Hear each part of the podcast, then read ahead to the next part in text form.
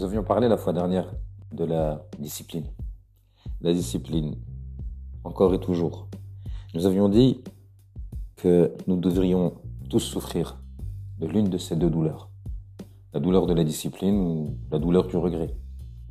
La différence que la discipline pèse quelques kilos, tandis que le regret, lui, pèse des tonnes. Ce qui réalise de grandes choses s'impose toujours la discipline. Qu'est-ce que tu penserais d'un homme qui se présenterait aux portes d'une salle de classe un jour férié? Probablement qu'il a oublié.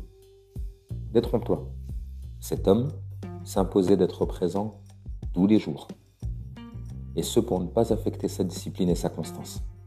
Rien ne devait perturber ses habitudes. Dans son chemin vers l'apprentissage, préférant délaisser son jour de repos qui risquait de troubler son assiduité. Par conséquent, notre état d'esprit est tel un enfant.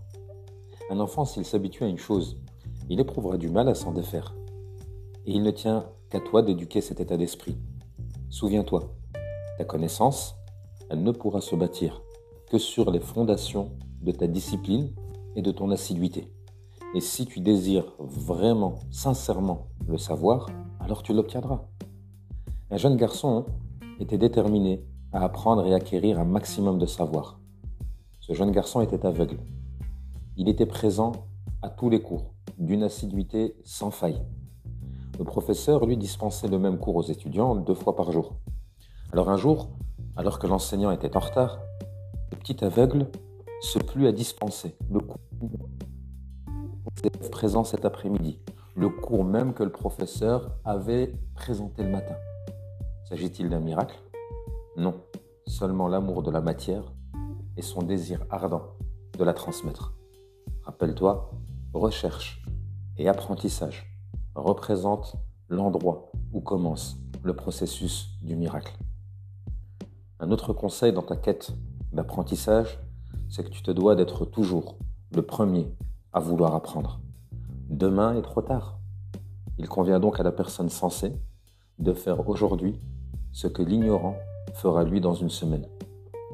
Combien se sont lancés très tôt dans ce qu'on peut appeler la self-education ou l'auto-apprentissage, faisant fi des propos de ceux qui prétendaient que cela n'était que peine perdue? Deux enfants étaient assis ensemble. L'un d'eux dit Allons enrichir nos connaissances, en tentant d'apprendre un maximum de choses. Pourquoi ferions-nous cela? me répondit son ami. Crois-tu que les gens aient besoin de toi et de ta connaissance alors que les enseignants, les livres sont disponibles à portée de tous? Le premier n'accorda pas d'importance aux propos de son ami et il décida de s'élancer dans la quête du savoir. Se décrivant lui-même dans cette recherche laborieuse, il se rappelait des longues heures qu'il passait assis devant les portes de certains enseignants, le vent lui blessant le visage alors que lui-même attendait patiemment la sortie de ses professeurs afin d'acquérir toute connaissance et de s'enrichir. Bien des années plus tard, son ami va s'approcher d'un cercle de personnes au centre duquel se trouvait un homme que tous souhaitaient questionner. Cet homme n'était autre que son ami d'enfance. Prends note à la main de tout ce qui t'a plu et que tu souhaiterais retenir. Notre conseil, prends note à la main de tout ce qui t'a plu et que tu souhaiterais retenir. Il y a une expérience qui a été conduite par des chercheurs de l'université de Stavanger en Norvège, qui a démontré qu'écrire impliquait à la fois la perception visuelle ainsi que la fonction motrice, et que davantage de zones du cerveau sont activées lors de l'écriture manuscrite par rapport à la dactylographie. Lors de cette expérience, deux groupes d'adultes ont été testés sur leur capacité à apprendre un nouvel alphabet, qui était composé de 20 lettres. Le premier groupe l'a écrit à la main, alors que le second l'a tapé au clavier.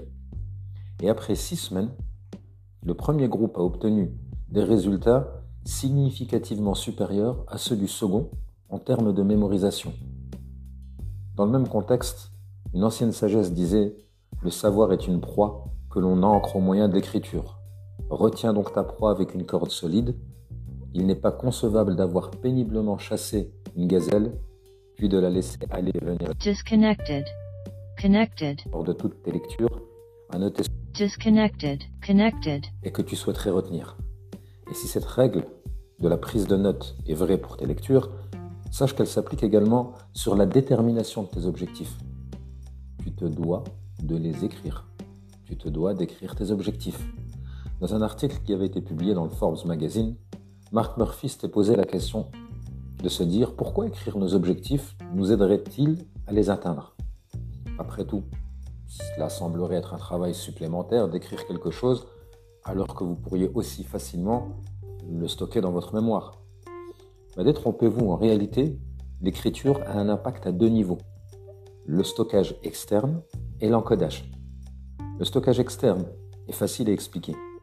Vous stockez les informations contenues dans votre objectif à un endroit précis et facile d'accès. Par exemple, une feuille de papier posée sur votre bureau ou collée à votre réfrigérateur. Un neuroscientifique n'aura pas besoin de vous rappeler que si vous possédez un repère visuel, vous ne vous en souviendrez que mieux. Mais il y a avec l'écriture un autre phénomène plus profond qui va se produire. Ce phénomène, c'est l'encodage. L'encodage est le processus biologique par lequel des choses perçues vont se rendre à l'hippocampe de notre cerveau où elles sont analysées. À partir de là, les décisions sont prises concernant ce qui sera stocké dans notre mémoire à long terme et a fortiori ce qui en sera rejeté. Et l'écriture va améliorer ce processus d'encodage. Ce principe de la prise de notes a clairement été assimilé par les plus grands. Rien d'étonnant que d'entendre Jim Rohn dire La raison pour laquelle je dépense autant d'argent pour mon cahier de notes est de me forcer à trouver quelque chose de précieux à y mettre.